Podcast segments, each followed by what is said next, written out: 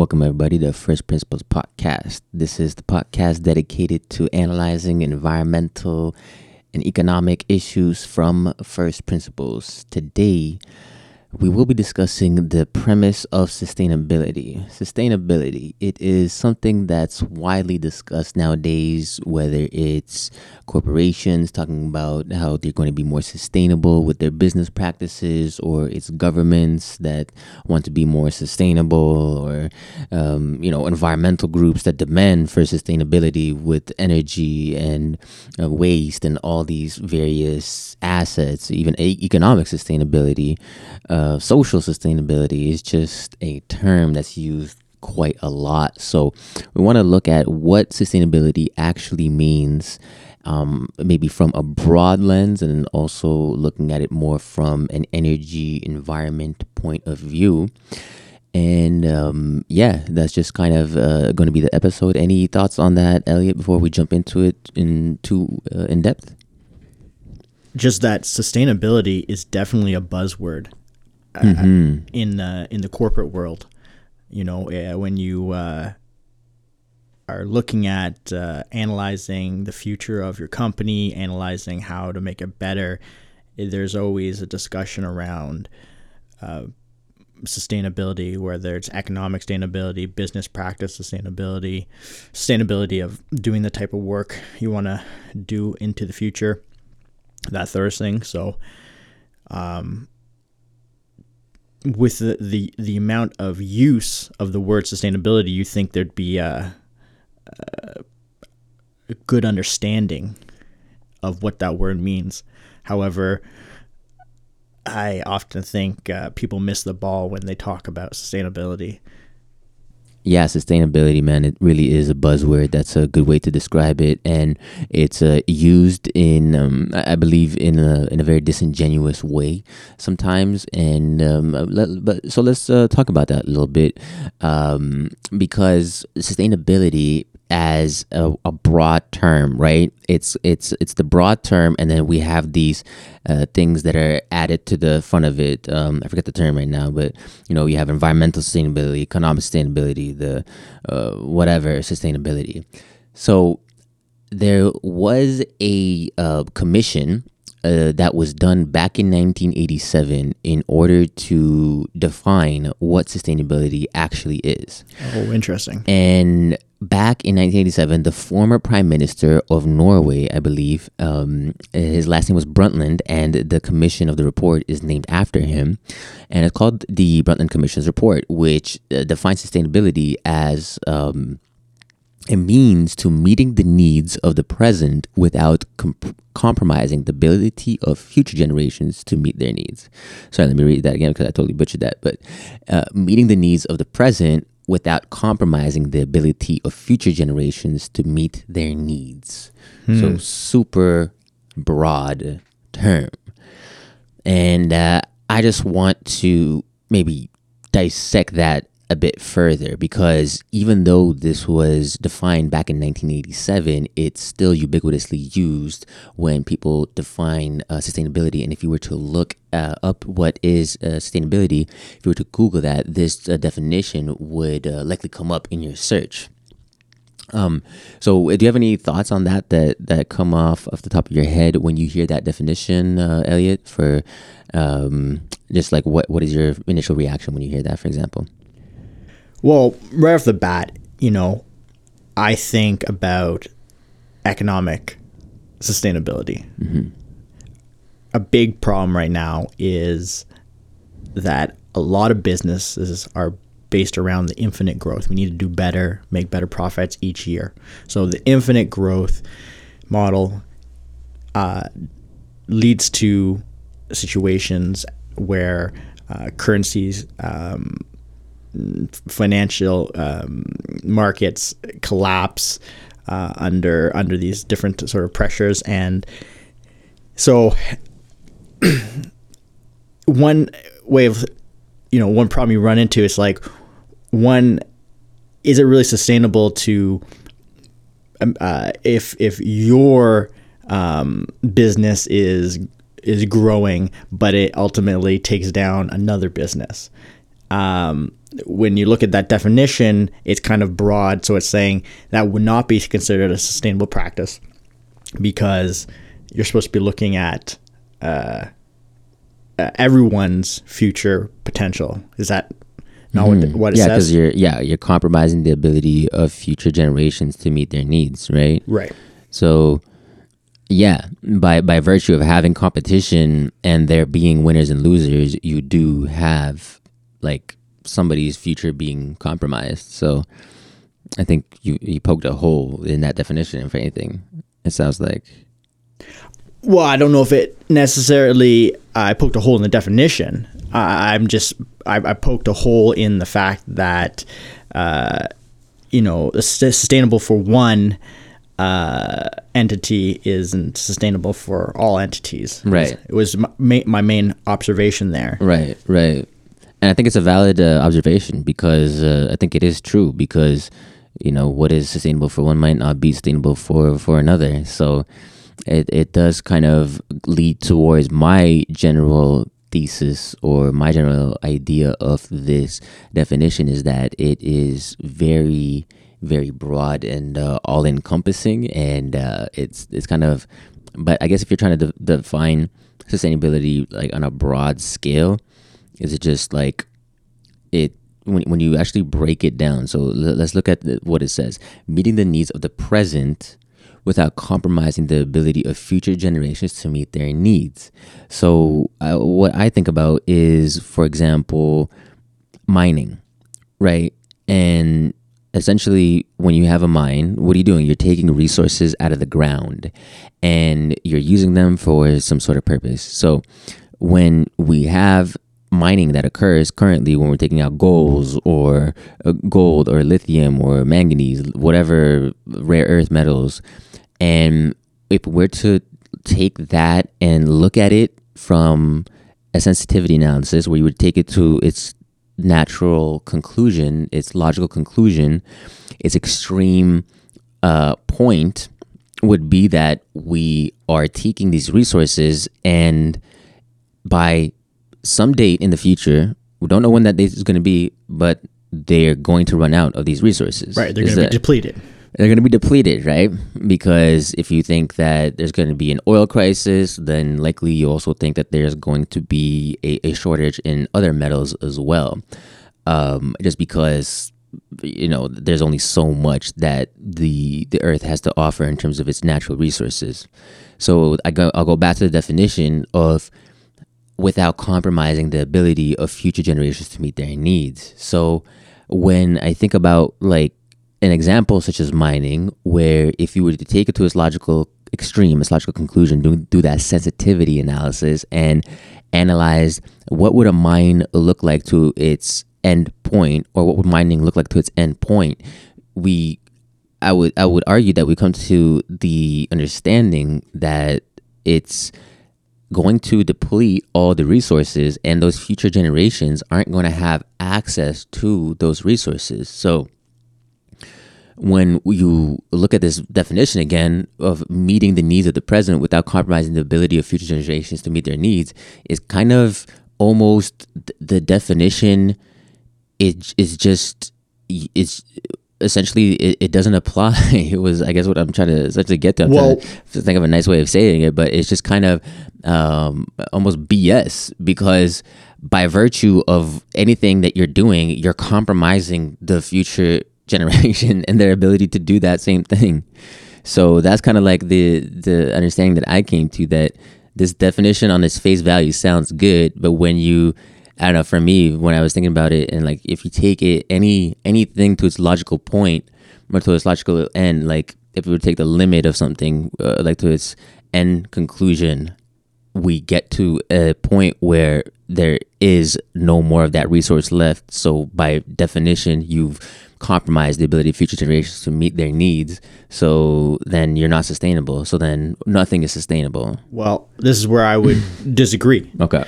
So let's go back to the scenario you laid out. You have a mine, you're extracting resources from it. If that resource, i there's a finite amount of that resource in that location, in that mine.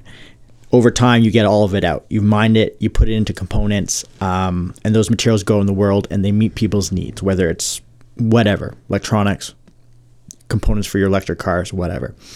If those uh, end of life of those material items, if those resources aren't uh, captured again, that is a complete loss of that material, and that's the loss of that of uh, or if the process of making something destroys the fundamental structure of it, like uh, burning gasoline destroys the hydrocarbon molecule, then you are losing it. But if you are are creating a system that isn't linear, that you are recycling and reusing, then you theoretically haven't lost the the uh, resource.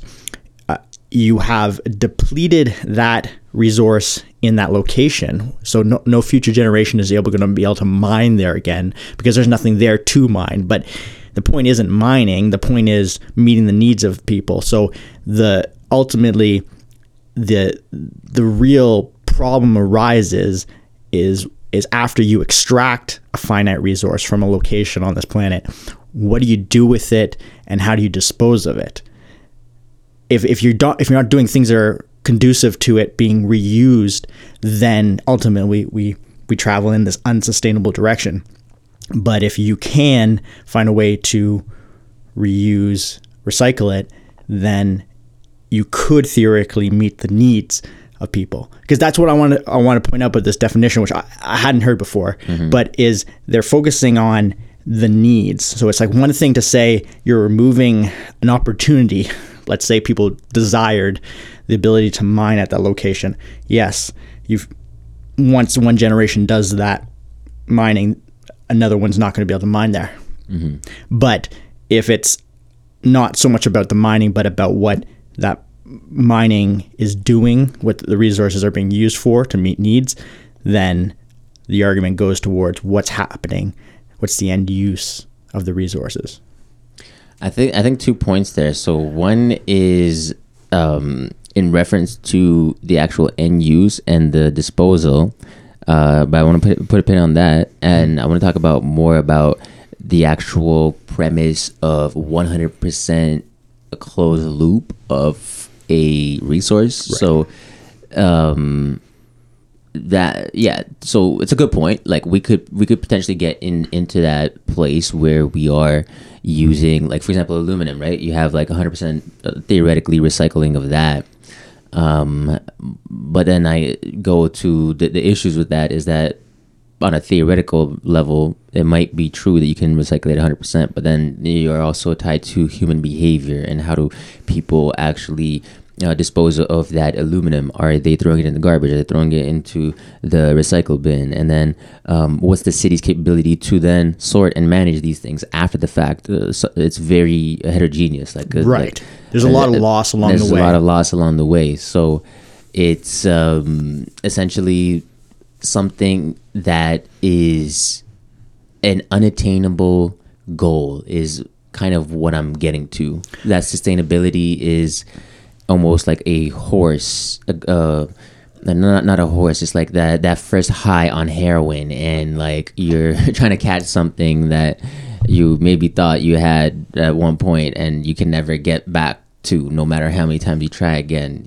Right, you're chasing that, that that initial feeling or yeah, that, yeah. This, this, this idea. It's like you know not not the best because like example because there's not that, that initial feeling that you can correlate with no but it's case, but it's it's the diminishing returns mm-hmm. av- after you repeat the same technique technique or process again yeah so can i just jump in here quickly uh sure okay so i just wanted to say um when you look at something like a, a tree, right?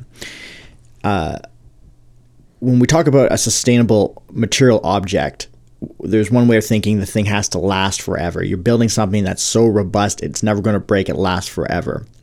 A tree, though, is another type of uh, sustainable system in the sense that it's expected that you're going to lose those leaves, they're going to fall off, they're going to go down to the ground, break down, become the fundamental building blocks again to renourish that tree. Right. So there mm-hmm. there are systems, there's things that have to last for set last forever, but there's also material items that if they do, um, uh, they don't have to have a life that lasts forever. But they, uh, the, what they have to be able to do is is is is uh, break down into components that can be reused again. Biologically, it's really easy to do, but for some of these specific things that we're talking about, um, like mechanical things, electronic things, it, the idea of getting to 100% recovery, recycling recovery, maybe it's technically possible, but economically and like in the r- world of re- realistics, re- realistic scenarios, yeah. I should say, it's it's not possible. So you're always going to have losses. Now, always, always. So, yeah. so right there, with, with that ex- those examples of of of losses, you cannot have sustainability in that purest of forms, unless there is sufficient. Uh, f- f- f- efficient. No, I should say. Going back to the needs. So you, we're talking about meeting people's needs. If even if the losses occur, but needs are still met, then under that definition, you are maintaining sustainability. Yes, resources are being lost, but if but I go back to my yes, you can do it for a certain period of time, but th- that's why you I go back to doing a sensitivity analysis and taking it to like its limit. Take that idea to its limit. Mm. Take it to its like natural course. Okay, you run that scenario, and until it gets to its logical conclusion, right? That's what that's the whole premise of a sensitivity analysis. Is like how does the system react if we take a variable and take it to its most extreme point. So, yes, it's in that scenario you're diminishing your resource, but you're still meeting the needs. True, but for how long? You keep you keep going, you keep going. Essentially, at one point, you're going to deplete it, and, and the needs aren't going to be met. So if you take that approach to its conclusion, unless you have a new source that, that is found, right? So you, you have another source of, of lithium that's found. You have another mine of oil that's found, another deposit, whatever. Um, but again, when you take it to its natural course, when you let the simulation run into infinity, at some point that does run out. And unless you're getting um, mining from like an asteroid or something of, of that nature which potentially could be happening uh, yeah it, like by definition, like nothing is, is sustainable because, but or by the use of this definition because it is so broad, right? We're, again, meeting the needs of the present without compromising the ability of future generations to meet their needs. Future, how far into the future? Again, what are we talking about? Let's take it to this like rational conclusion, to this rational end. So, well, what's also very tricky about that is knowing what the needs of the future will be. True, exactly, exactly. Maybe we come to a point where um, future generations don't even operate off the same systems as now, and we've moved away to different modes of operation where the current resources that we're fighting over are irrelevant and no longer necessary. So yeah, the, the, the, it could change for sure. But one of the things I wanted to throw in here is a scenario like this. Let's say what is needed is a shovel. It's a tool. It you can dig holes with it, right? Shovels are made out of a wood for the handle, maybe steel for the uh, for the head, the blade. Mm-hmm. Let's say we were to, in some crazy circumstance, run out of steel. If we, uh, the day comes that we're running out of steel we would start to find something else to make it out of. We're going to make it out of uh, plastic. We're going to make it out of um, pottery. Clay. Clay. right? Uh, terrible idea, but let's. The idea is we still have the shovel. We still have the tool. We can still dig the hole. Yes, we've diminished the material typically used to construct that tool, but our needs are still being met and the tool is still being created. So it's it's it's materials sustainability in the form that we use that uh, that material is unsustainable. It the thing is though that those materials do serve a, a, a purpose so you can't it's not sim- as simple as like okay we're gonna substitute this steel for clay like try as to do a it- terrible try- example on my part. terrible example on my part. But there are other there are other many components to um, try to metal. build your bridge with clay so let's see how that goes yeah. but again, it's just like the same. Uh, you go to the again, take that to this logical con- conclusion. It's okay. You're subbing out components, subbing out components, putting aside the fact that um, you know if if you have a, a shovel and it's made out of plastic, that plastic comes from oil, and oil again. Take that to this logical conclusion, it, or to, to, to this infinite point. It's it's used up, and you have no more uh, oil in order to refine and make your plastic, right? Right. Oh, So- and I, what I realize uh, unconsciously, I was making an the argument that we will always uh, innovate or adapt out of um, out of a problem, and the uh, this is a classic argument that gets brought up when we talk about sustainability, um, because I think what will come from the type of thinking that you're you're doing is that there is if you if we realize how how ultimately there will be this depletion then there becomes greater motivation to extend as much as possible the the materials that we do have. And that is ultimately a healthier and better way to look at um, uh, uh, at, uh, at at the at maintaining our resources. From that perspective instead of just we can use use use and if we deplete them we'll find something else to substitute for them that type of thinking you can see how that gets that could be problematic How, how so? What do you mean? so if if if if you never felt the need to limit um, limit how much of a resource you took because your thinking is we have a lot of it and the day we start to run out of it we're going to find something else that will replace it that will do the equivalent thing then you will uh, ultimately push off a problem based on this potentially false uh, uh, solution, which is that you're going to find a replacement for it. But sometimes you don't. It, it, it often is the case that you can, but it's not a guaranteed thing. Right, but that way of thinking can then make you think like, okay, then sustainability is the way to go. So we got to be sustainable with the way that we're using resources. But uh, as I just pointed out, that's also a dumb metric to use.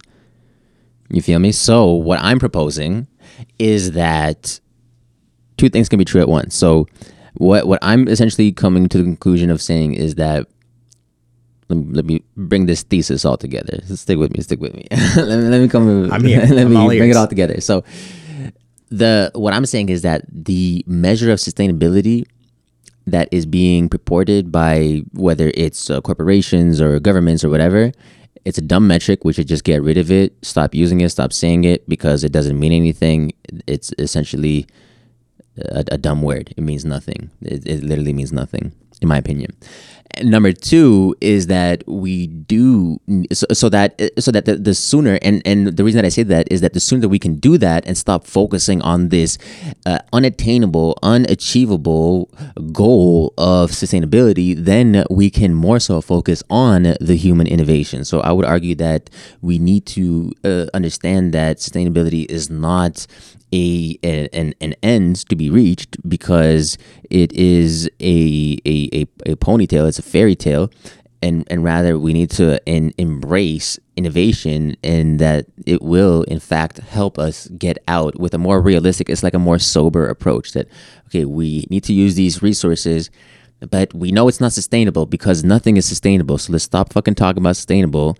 Let's use this shit while we need it but while at the same time keep in mind that we need to keep innovating. We can't stop innovating and stop relying on human innovation. No like that's just simply we we just need need that and it's and it's come through in the past so we sh- we can't expect reliably i think that human innovation will continue to improve and get better. So that's kind of like the ultimate conclusion, or one of the conclusions that I want to put out on this podcast. Yeah, interesting. I don't think I agree with that. Okay. Now, I, it's interesting because it's it's apparent to me that the the way we are currently uh, doing things in Western societies is uh, not considering uh, the full length of um, uh, the full magnitude of our actions.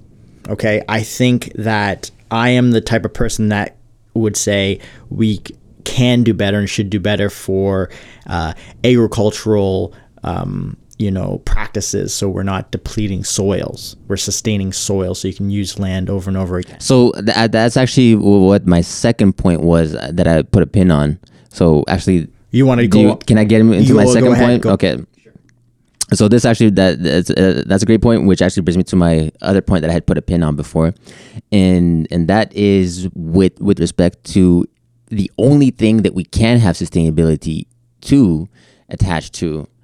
Sorry, I know I know I said that like before, like the, sustainability is dumb and we shouldn't approach it, but. I sorry, I should have put an asterisk to it. The only thing that we can approach from a sustainable point of view is the waste that is generated from our resource depletion and how we uh, dispose of it and making sure that our disposal is done in a sustainable manner that, that's to me where the only place where sustainability Oh, I plays see. a role Okay, so it's in the extraction of the resource. We're not thinking about sustainability. Exactly. We extract the resource yes to meet the need. exactly We're not going to slow it down for sustainable related. We're going to extract it. We're going to meet the need.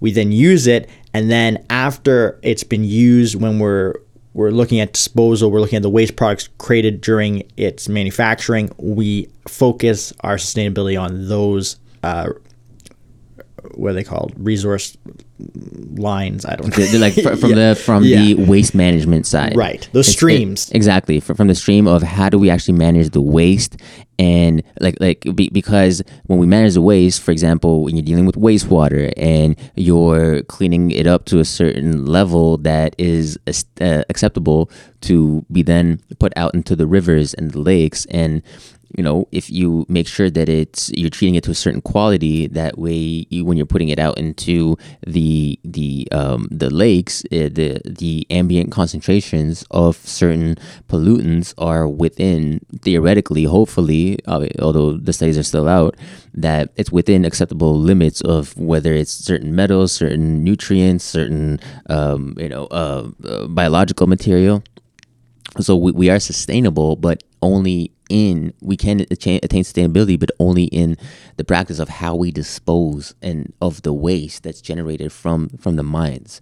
So that was the the, the caveat is that sustainability is dumb but you you when it comes to resource extraction but when it comes to actual disposal of the whatever you extracted that's truly the only place where sustainability should enter the conversation and actually makes sense to discuss in conversation because when you're because again you want to you want to deplete your waste in a way that's that's sustainable. You don't want to just throw all your wastewater unmanaged unclean into your your lakes and rivers because so, sooner than you know it like it's your water's going to be crap and you don't you're not because those same lakes and rivers are where people downstream draw their water from so they drink it. So now you're you're you know damaging public health you're damaging ecological health so on and so forth and it's just unsustainable. So when it comes to the environment sustainability that's where we're really co- come into the picture.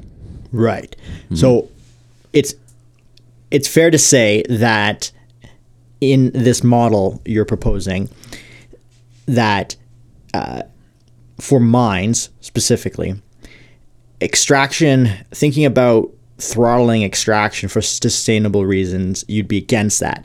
When you're actually extracting um, the materials, when you say you're not worried about sustainability, this doesn't mean that you don't think it's a good idea to have best practices used. Mm-hmm. No, we've talked about this before on the podcast about there are good ways to mine and bad ways to mine, limiting the um, adverse, uh, uh, uh, you know, impacts of the environment um, that come from mining mm-hmm. is good. You don't want to just go willy nilly. However, here's my question to you: We've been talking about mines. What about something like forestry?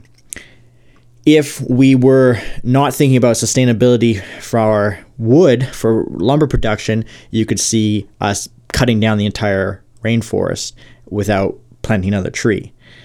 In that instance, would you not say there needs to be sustainability thought about for a resource like wood that is biological and has a gross a growth cycle. And it's one thing to talk about a mineral that is generated over geolo- huge geological time frames, but it's another thing to talk about something like a, a, a tree that mm-hmm. may, maybe spent 200 years growing or mm-hmm. what have you. Yeah, I would say yeah, that's definitely true, and probably uh, yeah, there's another asterisk on my on my theory is that it would it would be more so for unrenewable resources versus renewable resources. So I I could definitely say that yeah we'll make a carving out for renewable resources like wood and forestry where it grows back naturally in due time if it's done in such a way so that way your output uh, um, equals your input and then your net stays on balance. So yeah you could you could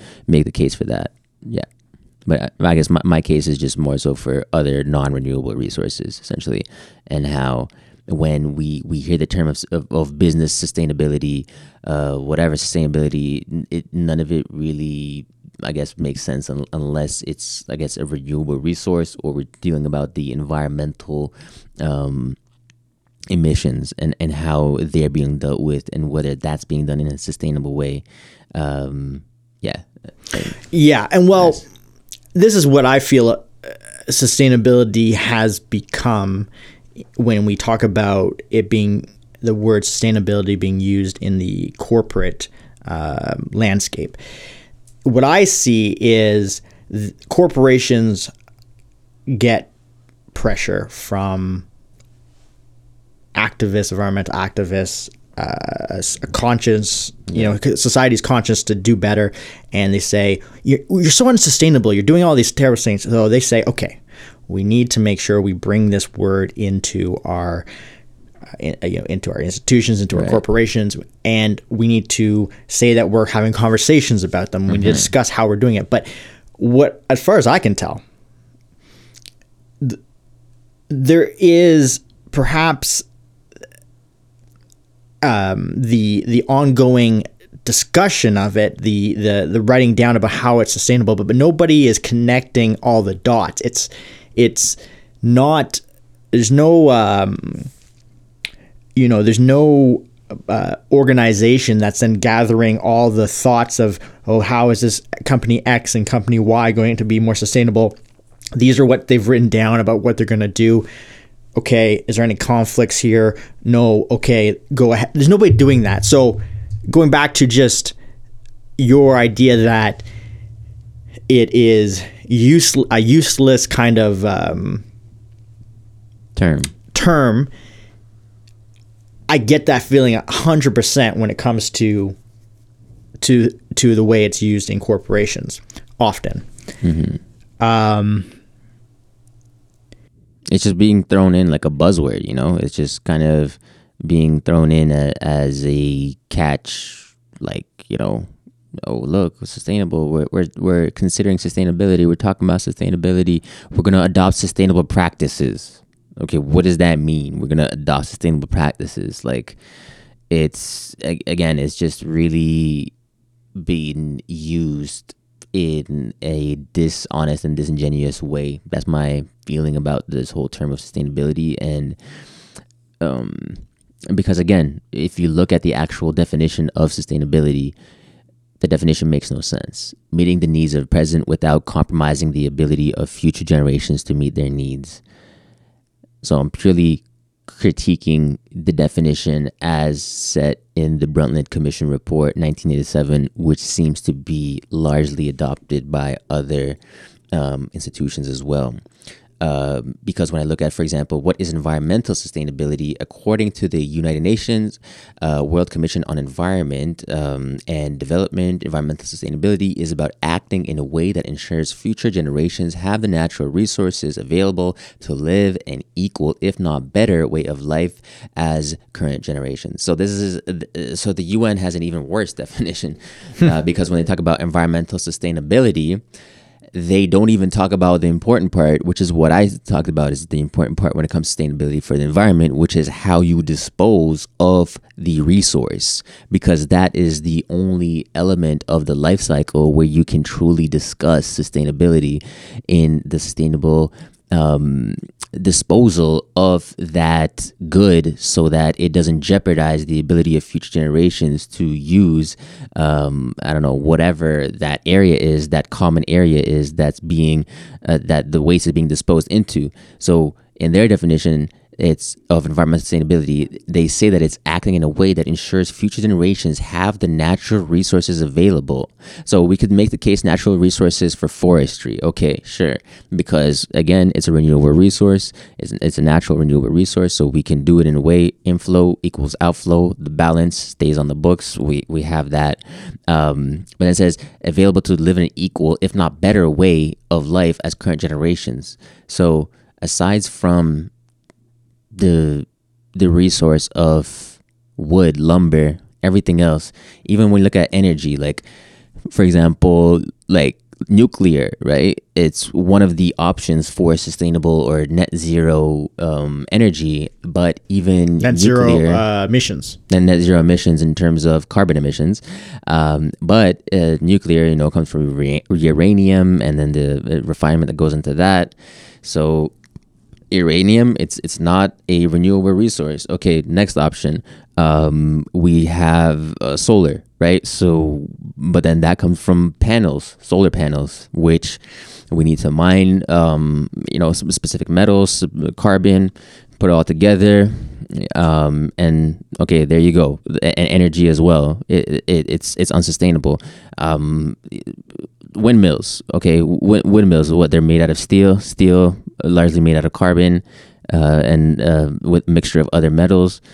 All that is mined. Um, so again, unsustainable. Like it's what what other example? Steel. Yeah, steel. We just we just discussed. Concrete. Um. So again, I I bring all this up just to say that you really can't have the discussion of sustainability or environmental sustainability without discussing the waste and how that's managed. I think that's kind of like my central thesis for this whole thing. If you guys can take one thing away from this, that's what I'm going to say, anyways um, about environmental sustainability. And there, there's actually some alternate definition. Um, we can read it just real quick. It says environmental sustainability is the capacity to improve the er, improve the quality of human life while living within the carrying capacity of the Earth's supporting ecosystems. Yeah. So another bullshit definition. and, uh, the problem also with that definition is believing that we can accurately calculate the carrying capacity of our planet. Yeah. You know, because there are estimates out there what our carrying capacity is, and you will hear it being used to say, you know, this country uh, on average, or the, the a person in this country is living a lifestyle that would take seven Earth. You've heard these type of calculations right, done right, before, right? But my concern is that the carrying capacity of our Earth is uh, uh, the, the estimates that have been made aren't very good. And it's constantly changing because right. every day we're updating what that carrying capacity is. So it just it needs to be literally iterated on a daily basis because we're constantly making innovations that are changing what that carrying capacity is. Yes, yes. So, in terms of uh, this topic, sustainability, you know, if I said, what would be something uh, that would help uh, future generations, uh, uh, future generations with um, with their needs? What you know, what what what could we adapt? What kind of techniques, processes, um, ways of doing things could we adapt that um, made it such that future generations are in a better spot in terms of having their needs met. That that that we aren't um, having enjoyments off the backs of the suffering of of our kids and our kids' kids. One area which we've already discussed is this idea of improving on what we're doing with waste streams. Mm-hmm. I think that's that's a logical one. Yeah. You know. And another uh, area which I don't feel gets enough attention is uh, this uh, idea of repairing things, trying to make things last longer. Mm-hmm. I mean, this is so old fashioned in some sense, but the idea that you would repair something has gone by the wayside. It's now something meets to the end of its life you know, great if you if you're sending that appliance, let's say a fridge or something, to um, to a facility that that strips it down and recycles. That's great. But another thing that would save a lot of energy because uh, it takes energy to recycle and to build something up from new again is if we had the ability for um, econo- the economic incentive for people, uh, you know, a fridge repairman to come back and make that fridge last another 10 years. That's completely just disappeared.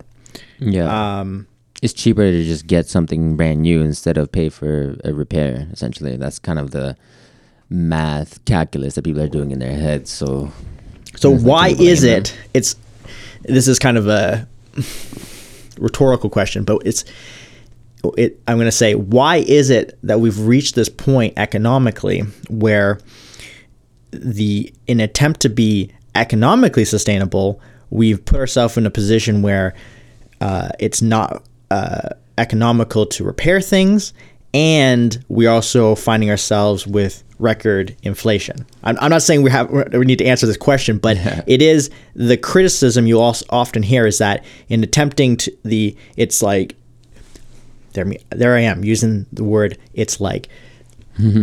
cutting out these bad word habits, but we'll no see how that no goes. Worries. Don't worry. Um, I've used it many times in this podcast, so I'm good.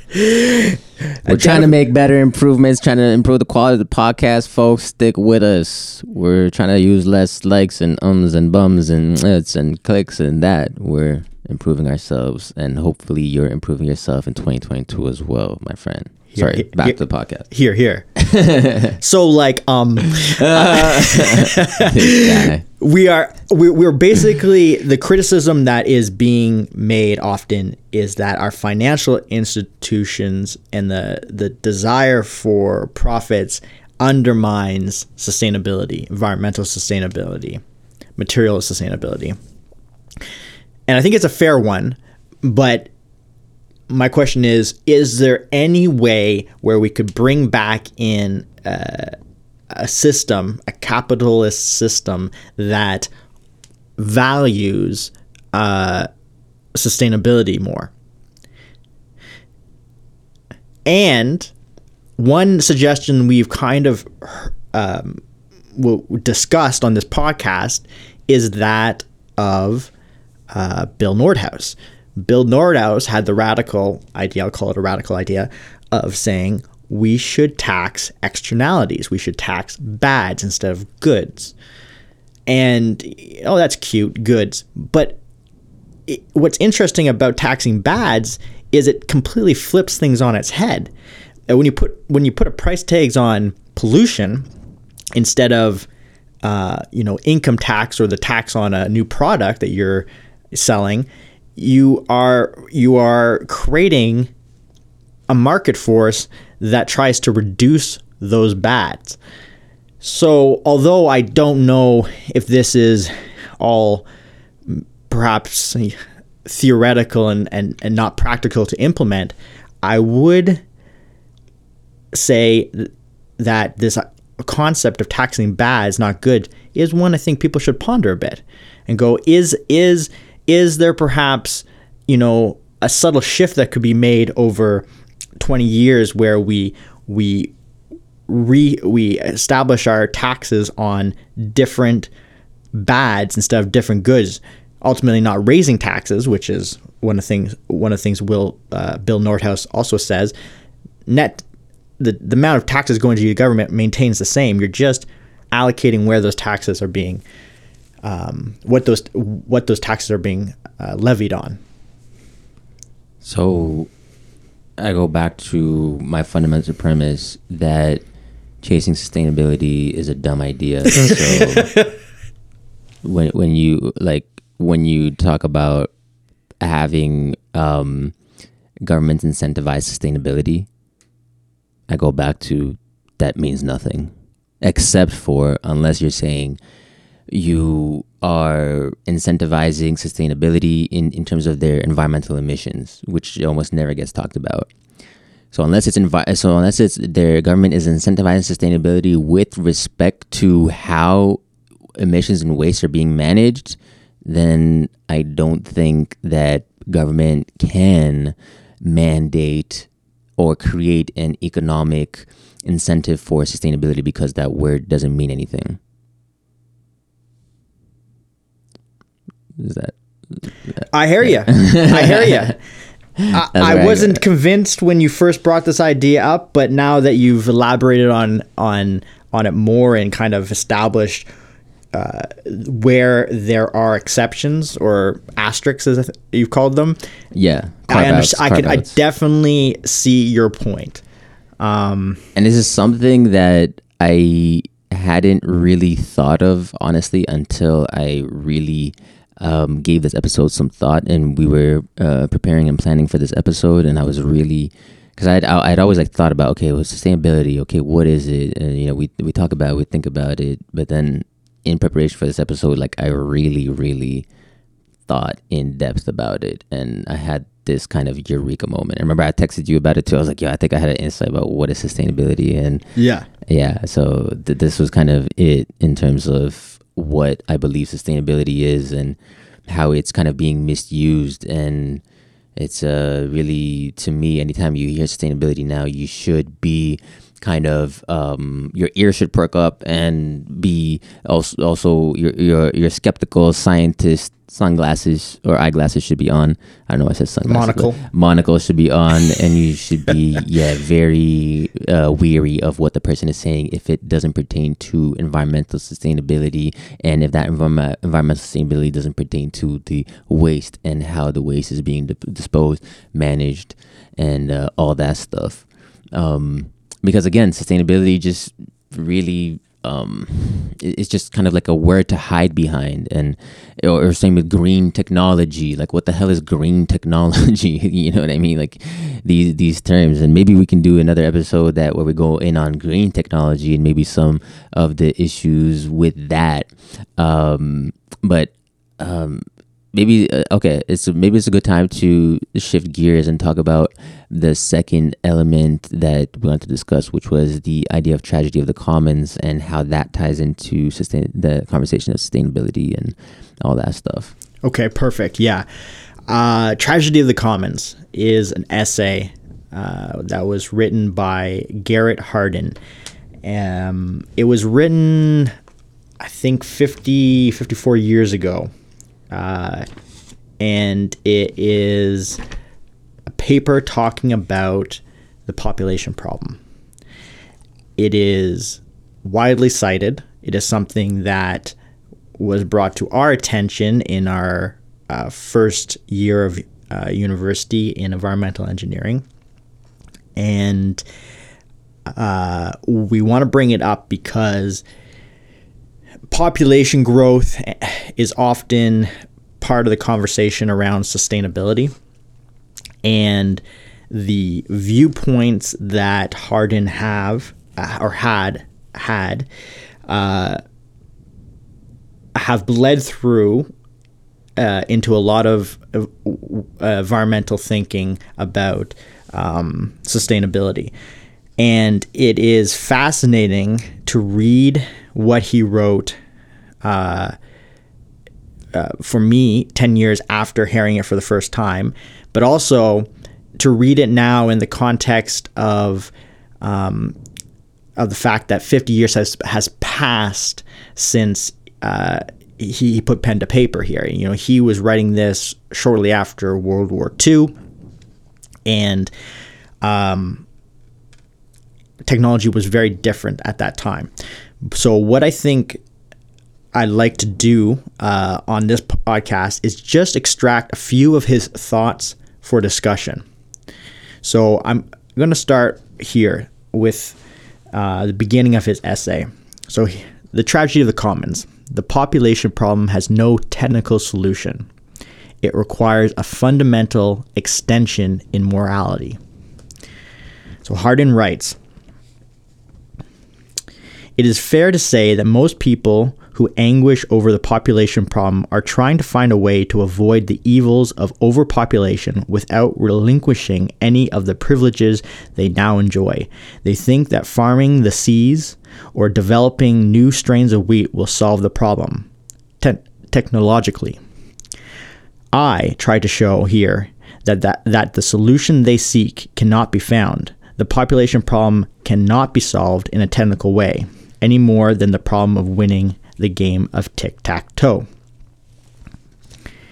He continues Population, as Malthus said, naturally tends to grow geometrically, or as we now say, exponentially. In a finite world, that means that the per capita share of the world's goods must steadily decrease. Is our ours a finite world? I want to point out right here that he is ta- talking about Thomas Malthus, and we've talked about him previously on uh, our podcast, episode fourteen, I believe, on um, the uh, Rational Optimist. Right, Rational Optimist. Check it out on our website, firstprinciplespodcast.com, or wherever you're listening to your podcast. Sorry, go ahead. Well, on that podcast, we discussed the idea of Malthusian catastrophe, and this term it is used to describe when an unchecked population basically outstrips the resources it needs for survival. And Malthus in the 1700s, uh, early 1800s, was saying this was going to happen. Uh, he was using as a justification for not helping uh, poorer countries. Um, and how he, convenient, right? and the, the moral thing is to let them die. the twisted justifications, uh, you know, geez. and he is uh, the Malthusian catastrophe, uh, as he saw, it, has never come to be. And in that episode, we discussed that current population growth is showing um, signs of, of slowing down in different parts of the world and there is the current idea, uh, you know, it is still just an estimate, but the UN thinks that we're going to peak out at 11 billion, where there's currently 7.87 billion people on the planet. Yeah, so it's not that it's showing signs of slowing down, it has slowed down. So his fundamental premise was wrong. Right. But there's another thing I would like to bring up about what was just written here by Hardin. He says that in a finite world, this means that the per capita share of the world's goods must steadily decrease. So there are goods that are finite. The argument could be made that gasoline is finite because of the fact that when you burn gasoline, it is destroyed. But there are other goods that are definitely not finite. Um, uh, poetry, a book, people can reread these things the way you um, sustainably uh, grow f- food over and over again. These things aren't finite. Maybe it becomes trickier to produce them at the rate needed with a higher um, population, a higher demand, but they're not finite. So I just wanted to point out that it's easy to generalize think that we you know because people say we live on a finite planet assuming that we're not mining things in space or space is is a place that we can escape to they talk about the world being finite and it is but it isn't you see what i'm trying to say Yeah, yeah. I, I think it's kind of like some things are finite, but other things are not finite. So I think it's important to make that distinction.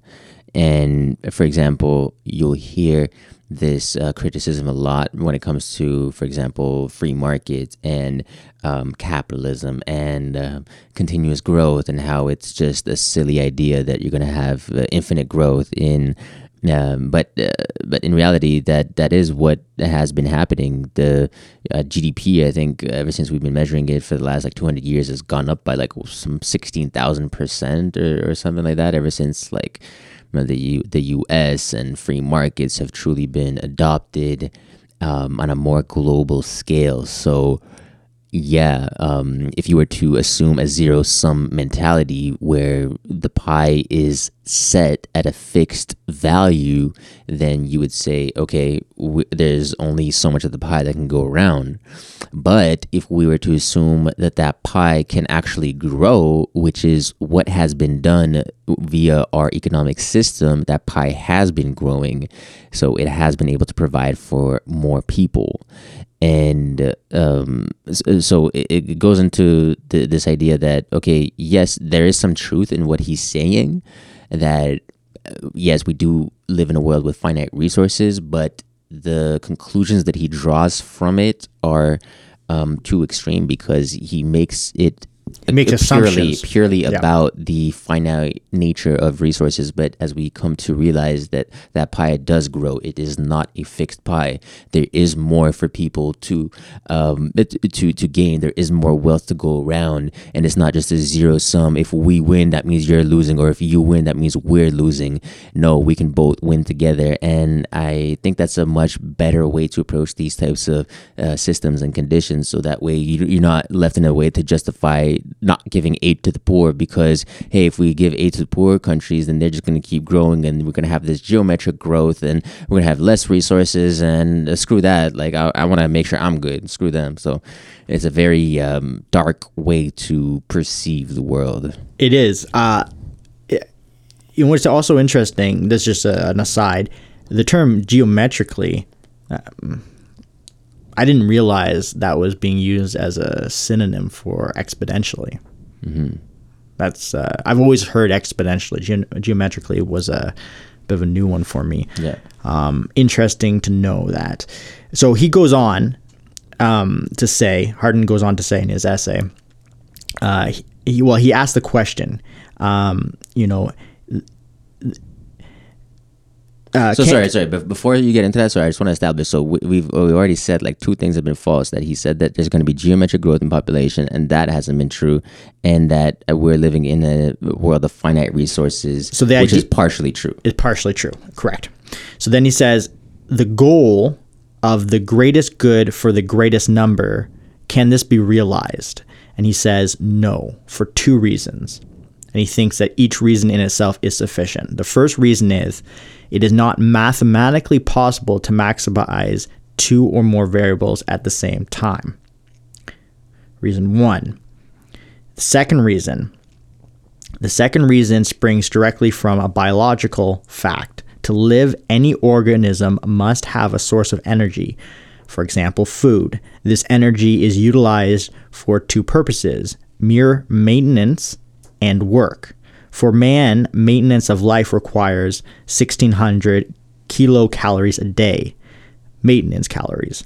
Anything that he does over and above merely staying alive will be defined as work and and is supported by work calories, which it takes in. Work calories are used not only for what we call work in common speech, they are also required for all forms of enjoyment, from swimming, automobile racing, to playing music and writing poetry. If our goal is to maximize population, it is obvious that we must what we must do. We must make the work calories per person as close to zero as possible. No gourmet meals, no vacation, no sports, no music, no literature, no art. Okay. Jeez. So why do these uh, why do these fall apart? So the first one is it's not mass- mathematically possible to optimize two variables at the same time. I'm sorry. Repeat what those two variables were that he's trying to optimize. You know, you're just saying in general it the, because the, well he's trying. Let me go back to the the initial premise is the greatest good for the greatest number. So the idea is he, he's saying if we're trying to get the greatest good for the greatest number, that is unachievable by the mere fact that it's mathematically impossible to maximize two or more variables. Okay. But th- uh, my point would be is if you had just a population of one person, one person has there's no other per- person, so one person has all the resources in the world. You've great. You, have you really maximized the greatest goods for that person? I mean, that's a very lonely person. That person's not to be able, not going to be able to use all those resources. So it's like two is two people, you know, enough. Uh, Does does does goods good some form of goods comes from the fact that there are other human beings and that you're not just one sole person with all the material resources. Goods come from other human beings. So that premise seems weird. And then on top of that, it's assuming that every uh, under this model, the greatest goods is almost like every every person needs to be living the life of a king. There are some people that would love to live the life of a king, but I, I would argue that uh, not everybody really wants to live the life of a king. So the the premise that you have to max the the mere fact that you can't maximize um, uh, multiple uh, uh, two or more variables um, at the same time, yeah, that may be true mathematically, but um, for this problem of goods per person, maximizing is not something we need to even achieve. Part two is the idea about energy and having your work, your um, base low uh, energy needs made by a certain amount of calories, called your maintenance calories, and anything above that you do. Well, he completely didn't see the change in agriculture, the the the advent of we really do have enough food now to feed a, a lot of people, and you know he originally said this had no technical problem. People think they can you know develop new strains of wheat. Well, we have done things that have drastically made it possible for us to meet the calorie needs of of billions of people. So um, the this grim reality where we're we've got so many people and there's literally uh, people are starving. Those have happened in smaller um, to smaller degrees in, in certain countries and certain places uh, when when f- food resources are very low. Um, probably still happening in, in large amounts in North Korea. Like you know, but Extreme example. yeah, but so it's it, these these things can happen, but in the last fifty years, this crunch of calories to people has not occurred.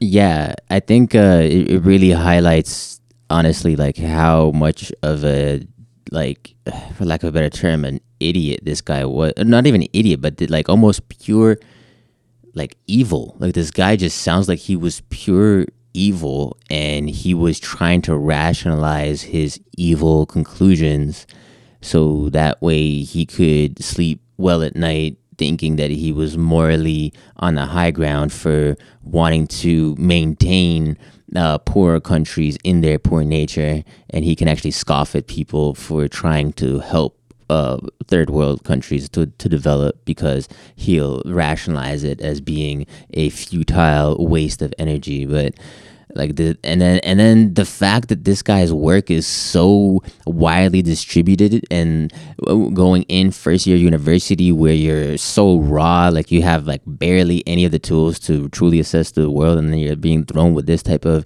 like ideological dogma and uh, it's just so I don't know. I just reading more into it, it just feels really wrong that we're teaching people this kind of crap like at a young age because like even his his uh, argument of like you can't uh maximize two variables or you can optimize for the maximizing of two variables or something. Uh, what was it exactly? You want to read that to me again? Yeah, and he's basing it off of, of a, a paper, a mathematician's paper. The the uh, it is not mathematically possible to maximize for two or more variables at the same time. So again, so this is something where I would say maximization isn't the same as optimization as well. So right. if you're trying to optimize for variables, that's not the same thing as maximizing for right. variables. You can optimize for it. Multiply. Yeah. You can multi- optimize for the best of multiple uh, exactly. variables. But exactly. So that's that's one uh, quick rebuttal to that, and then number two would be that if he's saying if he's saying that okay um, what, what, was that second point when when it comes to it's calories. Basically uh, yeah, you have calories. you have maintenance right, calories and work calories and work calories is everything from like going for a walk to uh, writing poetry basically saying anything that makes life more enjoyable than just mere existence. Right so the whole point on calories is basically again one that is based off of that zero sum mentality where if we want to distribute all the calories that we have to the maximum number of people, then we have to let that number drop to zero. But again, that's under the model, under the assumption of a of that pie being a fixed size. And what we found since the time that his work has been written, which was uh, what more than 50, 60 years ago now, is that that pie is growing. That more people are able to take part in the economic models of free markets, and they are able able to uh, attain more wealth while others do so simultaneously. And it's an effect of lifting more and more people out of poverty. So it just, um, again, shows that, that those fund. Uh, this is like why our honestly like though this is why I believe like we started this podcast was to look at these issues from first principles and understand how like from the fundamental assumptions that you're making because all all the arguments that you that that we make come from underlying principles and underlying presuppositions or underlying values upon which the the next layer of uh, information and, and knowledge is is based upon and then the next layer and, and then there's layers and layers. And that's why uh, I believe like having these conversations and hopefully you guys find value in these conversations as being important is that we're going down to those fundamental first principles, those layers below the surface, and analyzing how something that is so widely distributed, something that is being taught from universities, uh, from engineering students to art students and various types of graduates, and how fundamentally flawed it is because of its fundamental assumption of the zero sum, the zero sum uh, pie that is this one fixed size. But we know that that pie has been growing. We know just from the data of the history, but yet we're still teaching the same old crap. That just pisses me off. Yeah, what I wanted to say uh, is I don't think Hardin is evil. I think he was a conf- very confused. Uh, I think he he didn't he, he he was being presented a set of principles uh, scientific ideas, mathematical ideas, and he was coming up with a very cynical conclusion. And he was confused. Um, and I. you're assuming intent. I am assuming intent. Be, but what because what, what I want to say is, I, I mean, you're assuming intent when you call him evil too. But what I would say is is is true, regardless of the intent of Hardin, is it is messed up that this is uh, so widely taught. And here's why education should be about teaching people how to think. But what it often does is teaches people what to think. And when you're young and impressionable, you often develop ideas that come from what's being presented to you, what you've been educated about. There aren't your ideas. And this is such a cynical thing to put forward as as uh, uh, some, uh, something to discuss in your first year of university. Uh, it is therefore so important that we now go back and say, why is it that we think this way about this topic or come to this conclusion, which we're trying to do on this podcast. But um, I feel like you want to say something about that. So I would say that the reason that I do call him evil is because I would say, maybe I'm wrong here, but I would say that I'm not purely interpreting his intent, but rather I'm interpreting his actual conclusion. And his actual conclusion is one that I believe is an evil conclusion. Right. It is evil to believe that if poor countries get rich, there's going to be less for us, so we need to keep them in the gutter. Like, I don't know. To me, that that seems like pretty. If you think of that, yeah, Yeah. like it's it, it it's it's the issue with ra- with purely rational thought, and not to get down down into this line of thinking or this um, topic because this could be a whole other conversation of its own. But how purely rational thinking can lead to very evil conclusions and how if you were to base your actions purely on what is the rational thing to do somebody if we were to trust the experts as we have done so in the last little while and an expert such as our friend albert here is that his name albert Uh, Garrett Hardin. Garrett Hardin, my bad. Garrett Hardin would say he would say that you know what the rational thing is to cut off all the aid to other countries. Um, we need to st- uh, stop all that. Uh, no support. Um, we need to hog all the resources, and because there's only so much that can go around, so it's it's a yeah it's, it's a very mm, I don't know. It just d- doesn't sit well with me. Whereas if we say that okay, he, he was he was misplaced. He he had bad information. He what what did you say? He He was a confused man. he was a confused man. maybe maybe he was confused, but uh, maybe not. Or maybe Well- he sounded like a, he sounded like he was pretty smart. You know because what? He, he put together these freaking mathematical things all into like this nice paper that he is now well known for. Well, yeah, and I would like to not- say that he um, he doesn't talk about uh, monopolizing or hogging resources. He talks about the need that common areas need high either high government um, regulation or or the, we need to privatize common areas. Those are kind of like his right. So, yeah. And not monopolizing, just privatizing, so nobody else can use. Right? Okay. okay, sure. yeah, yeah, right. Uh, and it, I well, but going back to the rationality being void of morality, it is interesting that that is uh, a conclusion that we're we're drawing from this because in the title of the tragedy of the commons, it begins with the population problem has no technical solution; it requires a fundamental extension in morality where I feel like morality kind of is vo- starts is becomes limited in some of the st- in some of the ultimate conclusions um, that Hardin makes.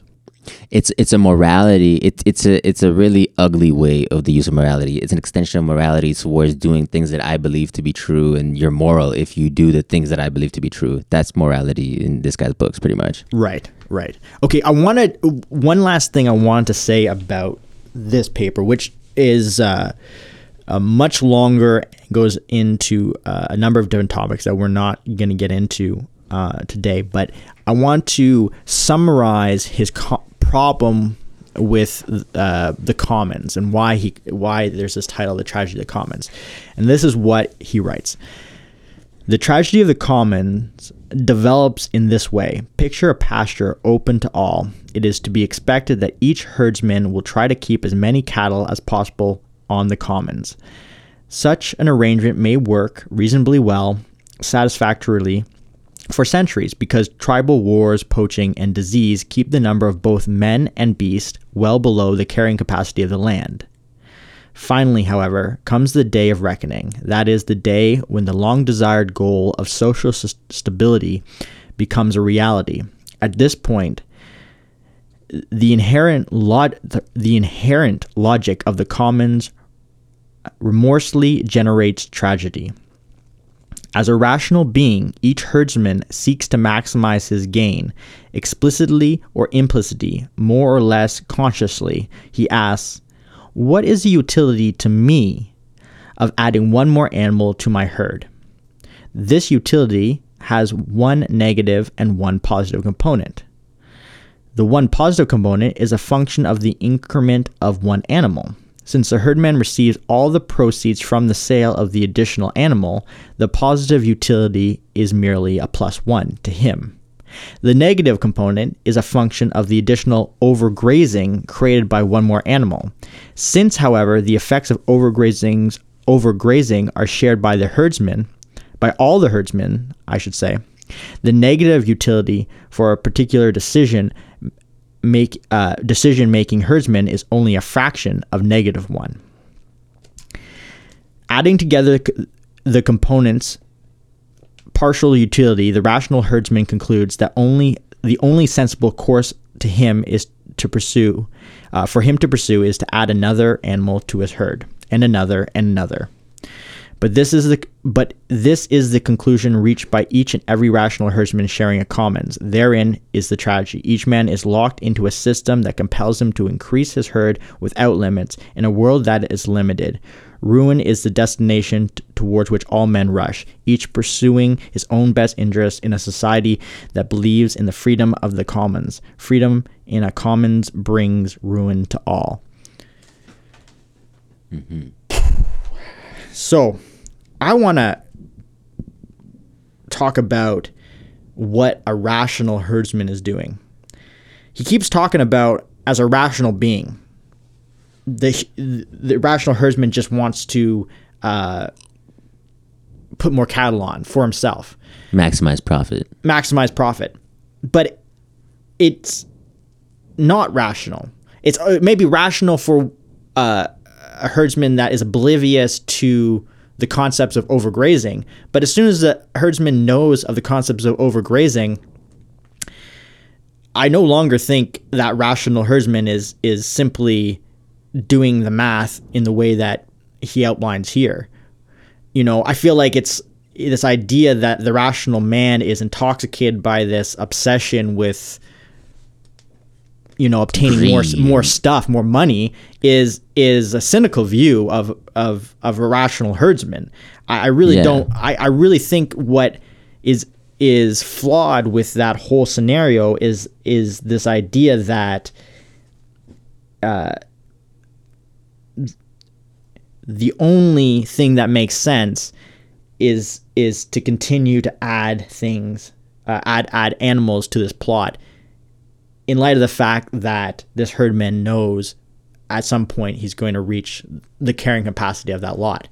Yeah, because if you're a rational herdsman, then you know, like you said, that there there's limits to how much you can graze over certain land right? There you have to kind of let the the land um, you either have to like replenish it with nutrients with fertilizer or you move to another part of uh, the field that hasn't been used and let the previous field uh, replenish itself over time.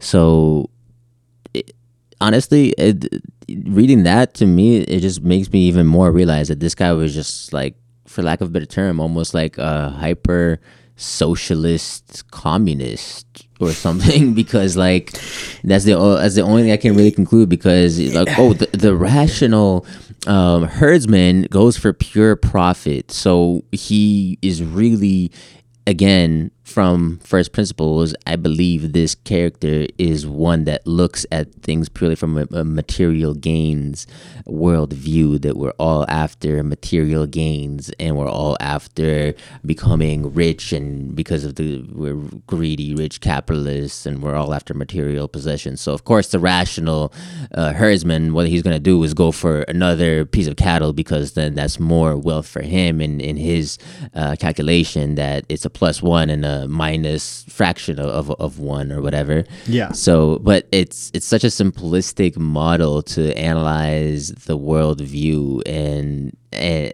and just like any individual herdsman might have a plethora of variables that they're looking at and not just the pure profit but maybe also balancing profit with also downtime and making sure that they have enough time to spend on other things as well and also taking care of their animals so that they're they're being tended to in a way because some herdsmen are passionate compassionate towards their animals. They're not just purely looking for profit and they want to make sure that their their animals are being taken care of and um, being able to graze the land in a healthy manner. And they're not just being uh, stuck into tiny cages for the duration of their of their lives. And so I don't know it's just to to say that uh, to to simplify a rational herdsman uh, as just one that seeks profit is just uh, as opposed to one that maybe cares about his community, one that cares about uh, creating a quality product. You, you, know, you could say a rational herdsman cares about making sure that he's got a quality product so that his brand name is attached to a quality product. So, uh, yeah, the, the, rational herdsman is one that uh, maybe cares about a quality product so he has a, a good brand and a good name so just for him to simplify a rational herdsman is one that maximizes their gains and their profit is just such a it's just like a typical criticism of these fucking leftist communist socialists. And it's another example of how that shit is permeating into um, the the the academia and the from the academics and their highfalutin tootin freaking uh, passing uh, uh, air out their ass type of rationalization pontification. They come up with these types of like again i go back to evil conclusions uh, to to rationalize their um, communal communist freaking dogmas. Right. And i i just read that final line that that he writes at the end of the paragraph freedom in a commons brings ruin to all. And I just hear a sentence that could be pulled from, you know, the Communist Manifesto. Like yeah. this, this, you know, Legit. um, is, uh, yeah, yeah, be really curious what this guy's political leanings were. You know, he he lived in Texas. Mm-hmm.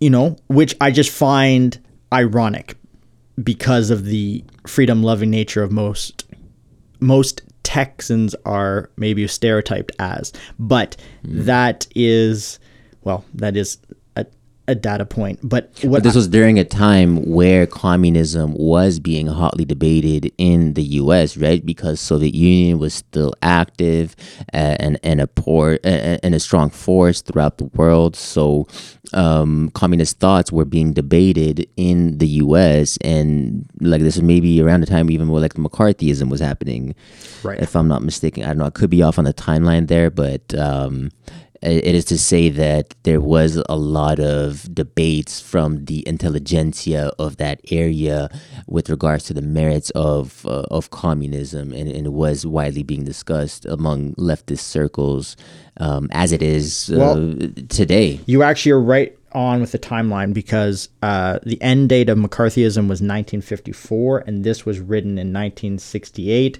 So it's kind of coming off of that.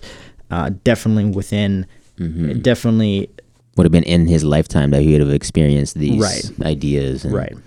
Mm-hmm. Now, I want to bring up uh, a counterpoint to the tragedy of the commons that I came across, and this was an essay uh, written by Michelle Nijhuis, and it's uh, entitled "The Miracle of the Commons," and uh, she writes, "Far from bre- being profoundly destructive." We humans have a deep capacity for sharing resources with generosity and foresight.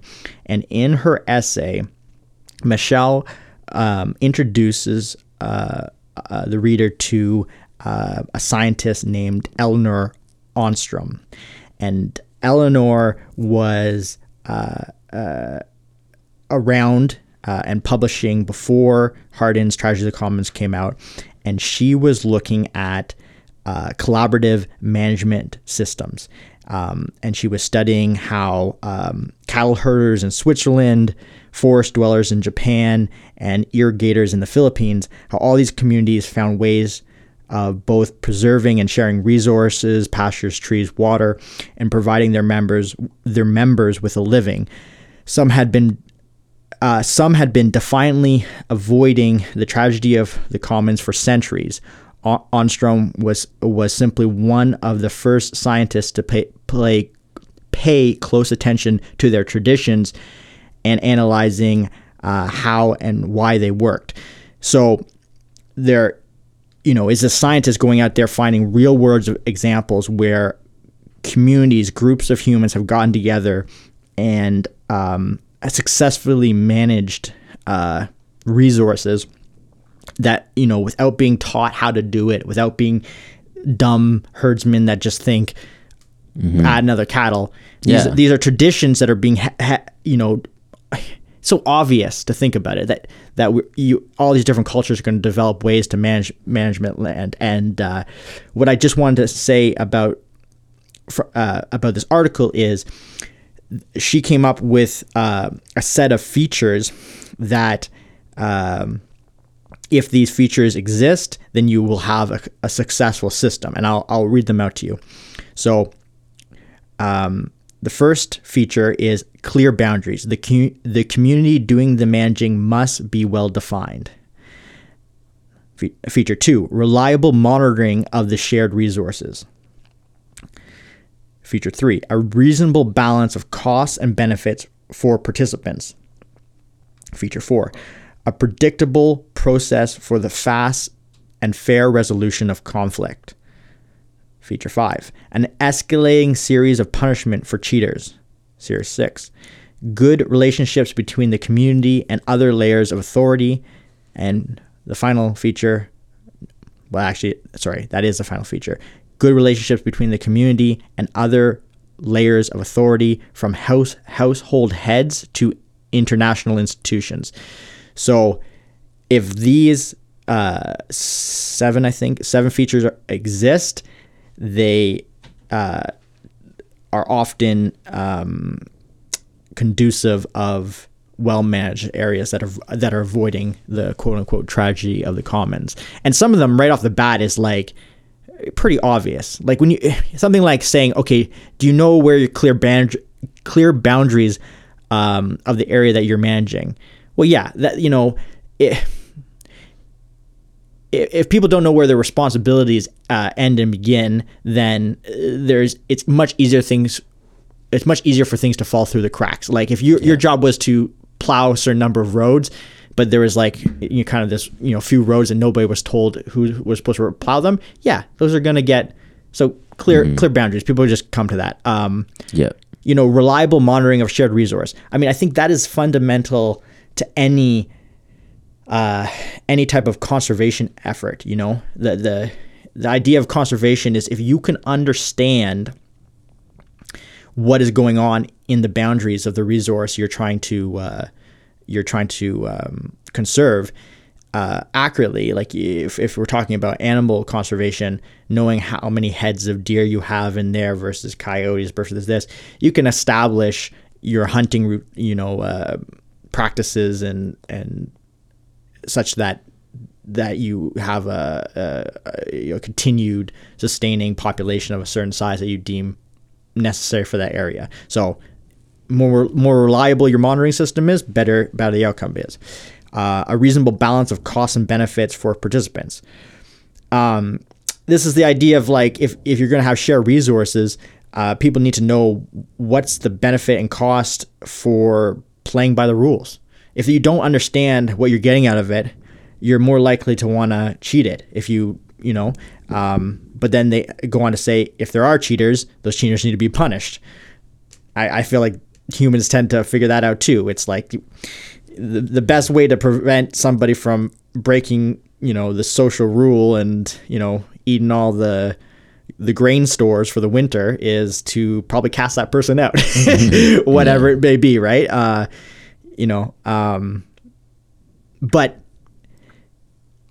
the point of what uh, all this is this concept of uh, sharing resources with uh, that are with a, a, large population, well, large population relative to the resource is uh, is occurring in successful ways. And uh, this scientist went out and just documented it. And uh, whereas hardman is talking about so much theoretical like I, I know there can be real life examples found for both but um, the, the the real life examples in tragedy of the commons the only one that he actually um, lays out is the concept of um, parking meters. He talks about one town basically one day saying oh we're gonna nobody has to pay for parking. And the idea was this was supposed to allow people to park around the holiday season uh, freely and and uh, not be a burden for people. But when what ended up happening was people just parked their vehicles for a long period of times. Nobody could find parking because there was no incentive for people to leave their parking spots. It, it turned out to be a mess. That that was his his his real life example. Um, but the rest of his his argument is up there in the theoretical realm.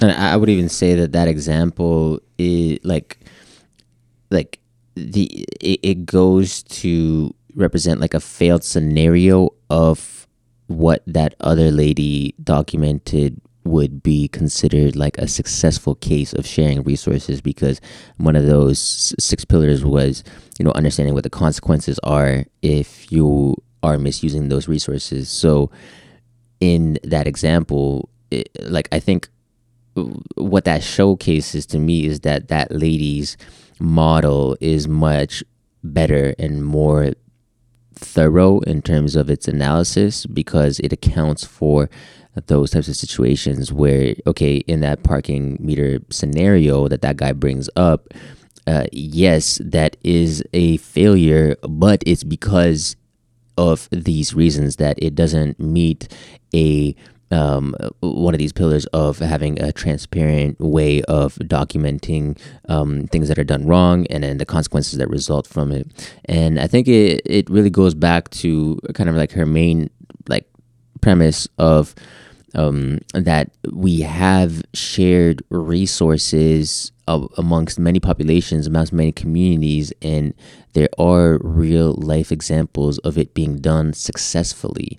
And if you look at humans by nature, if you believe in evolution, then you would almost argue that humans have um, almost evolved to share their resources in, in a way where everybody can win because we are social creatures. We are ones that gravitate towards communities. So, by nature, that requires sharing so it's almost within our our genetics to to share to share resources. Obviously, you know, yeah, there are situations where greed and things come into play, but within human nature, it's like what's the biggest thing that you can do to somebody in prison is put them in solitary confinement and remove them from others. So again, it goes back to this idea of it's a it's a more true analysis of human nature to say that we are able to share resources and when you look at,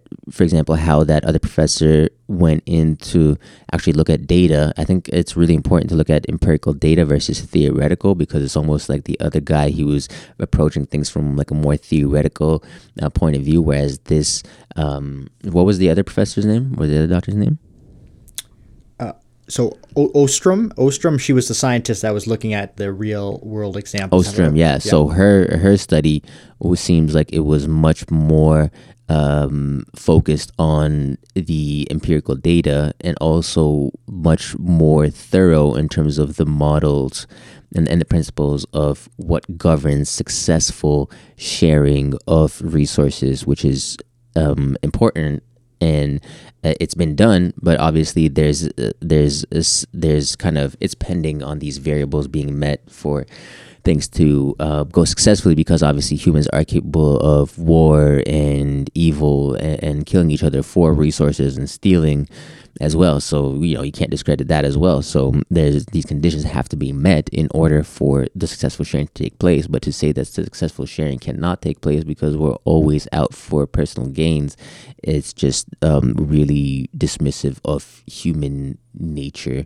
when you look at it from that point of view that I just described it there. Yeah. Uh-huh. We are, or we have a history. Humans have a history of tribalism, uh, which it, you, in this tribal nature of uh, tribes going uh, against each other. But there's also the reality that the tribes formed in the first place. The idea that it was beneficial in maximizing the goods, I would argue, of any given person to be in a tribe. Mm-hmm. So it's like, yes, there is um, a, you know a, a force that the, the, the, the, tribal force where you go attack another tribe that is negative to um, to uh, resource allocation, uh, but the there is this very human built-in uh, component to to gather in a group and that and, and doing that and divide up how how you're going to manage resources in that group for the benefit of all. And and and counterintuitively, that almost means that to maximize your resources, you actually have to maximize other people's resources because you by helping others maximize their resources if you're helping a blacksmith maximize his resources then he's going to maximize your resources by providing you with the product that he's able to provide you that you wouldn't otherwise have been able to provide for yourself because no one person can do everything and that's why we have a divisions of labor and, and whatnot. So again it just goes to show how just fundamentally flawed this this guy's way of thinking was because by maximizing other people's resources, it would go kind of counter towards his premise. Like, no, we need to uh, minimize uh, resources. We can't uh, maximize um, two variables, or you know, by, by maximizing for one, we're minimizing for another. Uh, this and that. But in in reality, when you look at again not just the theory but how things have played out in real life you do see how maximizing of the, the goods and the wealth of others truly benefits you as well because by making others richer they can in turn make you richer. And it's counterintuitive but it's it's essentially what our society is built upon because we have a division of special of specialities specialization. There's we, we make the uh, miners rich so the miners can help the producers and manufacturers become rich so they can help um, people, uh, the consumers, become rich by being able to access jobs which maybe they weren't. Able, so it's just like uh, it's continual maximization of goods for everyone, and um, yeah, it really to, to me again goes to show how fundamentally flawed this whole tragedy of the commons thing is, and we need to start pushing back on it. And first principles, I'm glad we could take a look at this much taught, much widely circulated piece of dare I say, socialist propaganda. Basically, basically, a, a, flawed uh, argument. Yes. At the end of the day, at um, best, at best, at and best. you know, it would be one thing for it to be flawed and have, um, you know, conclusions that aren't so uh, void of morality. But the the sad reality is that the conclusions that Hardman makes are um, are are pretty rough. Yeah, put it lightly. yeah, yeah. Uh, he, he he says basically uh, he's advocating for you know people to relinquish their freedom. Uh, for people to of of having kids, he's asking for government. Yeah, we didn't even get to like that that crazy shit that that is what dude. Let me. We could even freaking oh la la. you know what? Yeah, t- talk about that stuff. I What- wanted to wrap it up, but that stuff is good too. Yeah. Well, so this is this is quite literally the last paragraph of the Tragedy of the Commons, and Hardman writes, "The only way we can preserve and nurture others, and more preciously freedom, is by relinquishing the freedom to breed, and that very soon." No, the only way that we can save freedom is by taking it away from people. Like, you see what I'm saying? This guy's just evil, bro. This guy just straight. Sorry, go ahead. no, I? I, I, I can't even disagree. He's uh uh yeah, that is um, messed up. It- and it continues, quote, freedom is the recognition of necessity. And it is the role of education to reveal to all the necessity of abandoning the freedom to breed. Only so can we put an end to this aspect of the tragedy of the commons. Wow. Like, Wow, wow.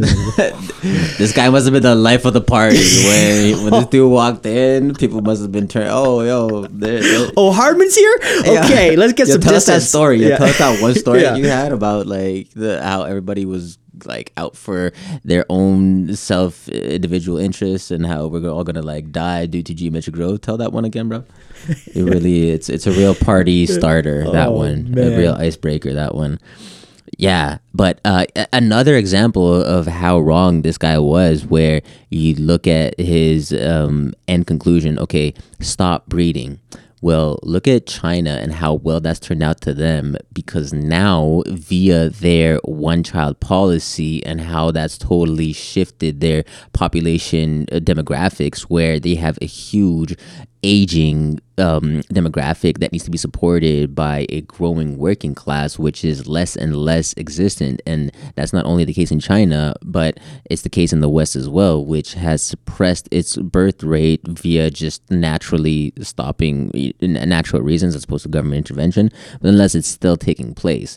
And with uh, with the Chinese example, what you see is that people are less willing to then, once you have a generation of just one uh, of, of a single child without siblings, then they are less willing to themselves have more kids as well because they have grown up with that essentially that that paradigm. That we have a generation of of kids that have grown up in that paradigm. They're a single child. They got everything they wanted. Super s- seclusion. They're super They don't. Know, they don't. Know, they don't know anything better or anything different. better or anything different. and man. on top of that, it's uh, this I understand to be the case is that under that policy there was a decision made by some parents to uh, have more men. There was more boys, so the the proportion of ma- males to females in the population was distorted, which currently has now resulted in. Uh, more men than there are women, which has also changed the dynamics of relationships and Yeah. marriage and So the- much issues with that. competition for a wife, and um, so it completely disrupts the the uh, the human experience in terms of of having that a, a fair opportunity to find somebody, you know, have a kid with them, all that type of thing that that we take for granted in other places that haven't had government control over breeding, for lack of a better word. Yeah. it's uh yeah it, it, and one thing that um i want to go back to in terms of why they they realize that this is really wrong is again when you have a growing population an aging population you need a strong working class a strong population a working class in order to support them um, because you have social security and you have pensions and all these things that the government pays out. Well you need that via taxes that are collected from the people that are working. So if you have less people working then that support for those older folks isn't going to come and that is not a problem that only is going to take place in China, but it's pretty much all over the world. And there's something actually even Elon Musk came out recently and he talked about of, of how we don't have an overpopulation problem; it's an underpopulation problem because, again, with this aging uh, population, where we have a higher demographic of people that are, are retiring, less people consuming, um, less people um, contributing to the economy. So then now all the pensions that need to be paid out to those growing people is coming from less and less people. So now we need to increase taxes so that we're getting we're getting we're still able to provide for that pie. But as that pie continues to grow, as more and more people enter that older demographic, as they age and retire, and there's less people to support them them at the base, at the working class, then that pie, percentage of the pie that's to be taken is more and more and more from the working class, which is shrinking. So it just creates like all these freaking problems of overtaxation and then uh, stopping growth. And you want to talk about um, um, economic sustainability, then yeah, that, then you can come into huge issues with that there. But actually, I want to take it back even one step further because one thing that you that you said that I wanted to touch on, but I totally forgot, but it just came back to me now was about um, what's his face the um, yeah, we can't teach people what to th- uh, what to think, but how to think. I would say no, no. I, I, I, what I said was the point of education should be to teach people how to think, not what to think, but so often teaches people what to think. Right. So I would say that I don't agree with that fully. And here's why. Because I do agree, yes, education needs to teach uh, students how to think. This is true. Uh, because we need to, you know, teach them again, like what, what like kind of what we're doing here first principles analysis understanding how arguments are, are made and how things are built off of each other and how to understand something you really need to under, uh, go to the core uh, underlying values and principles that the uh, overall argument is based on. So, of course, this is like a method of thinking, how to think. But I would also then argue that teaching people what to think is also true in the sense that we do need to teach um, kids what is right and wrong. We do need to, which is fundamentally what the role of a parent is to their child, right? They're not just teaching them how to behave or like how to think about things and in some abstract manner. They're teaching them what framework. to do exactly a moral framework. So similarly, even in education, we teach people that um, you know racism is bad, right? We're not teaching them uh, like the abstract ideas around this or i don't know the the countering narrative or of why racism could be good because we're just we're just not going to entertain that we're just going to say racism is bad and that's that you know? And similarly there are many subjects where we do need to p- teach people what to think. Uh, but i guess the issue becomes where do you draw that line of like when is it enough to teach them what to think and at what point is it just you need to step back and teach them how to how to think?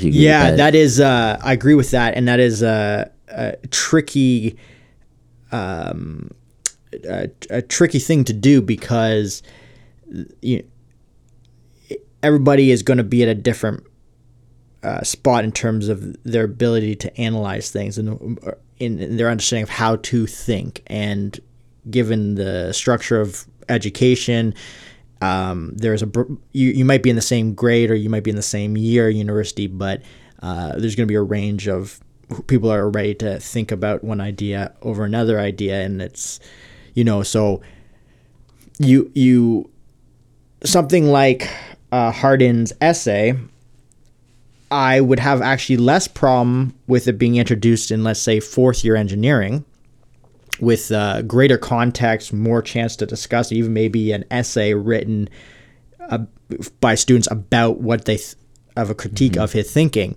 I think it's uh, not the correct move to introduce his work to a first year engineering student because as you know and this this comes a problem because I can see other parents being like, "Who who are you to say when this bit of content or this guy these thoughts are presented to to somebody?" I just think the uh, that if if ed, four years of education within engineering teaches you about uh, uh, many principles in mathematics, the scientific method, um, applied engineering, if you don't even have a basis for any of these, but you're already given uh, an argument to analyze that uses some of those, it's kind of, you know, too soon. You're putting one thing ahead of the other. Teach them the principles, pr- provide them uh, an opinion, an argument that came from some aspects of those principles. Mm-hmm. Yeah. And like build off of that. Build off of that. Build off of it. I think that's key. That's key.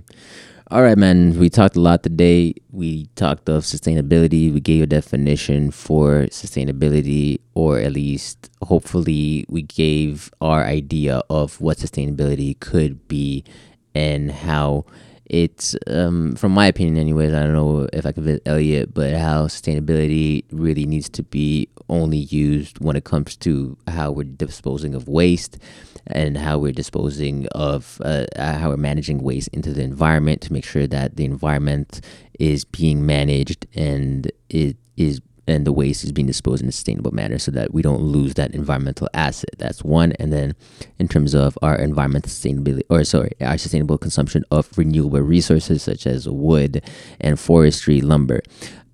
It is uns- it, it does not make sense to use sustainability when we're talking about extracting finite resources because by definition we are limiting the abilities of future generations to access those goods so, by definition, it is unsustainable. And uh, then we discussed the tragedy of the commons and some issues with it, some flaws and some rebuttals to it, and how it's kind of lacking in substance. And we really need to stop teaching it in universities. And indeed, indeed, indeed. Any anything else we we missed there, Elliot? No, I just want to direct everybody to check out our website, firstprinciplespodcast.com. There you can find all our episodes. Um, and uh, if you like what you're hearing and you want to contribute to uh, to the podcast, to us, to keep us putting out this type of content, there is a donate button. You click on that, takes you to PayPal, and uh, any amount um, that you know you feel feel fit is greatly appreciated. Um, you know, we enjoy having these conversations and uh, hope you get value from for, from them. Um, and if you can send some value back our way, we'd absolutely love that. Yes, go to firstprinciplespodcast.com, click donate, and you can donate whatever you like, whatever it is. We will appreciate it. Thank you very much. And break down from the ground up. From the ground up. Till next time. Peace. Peace.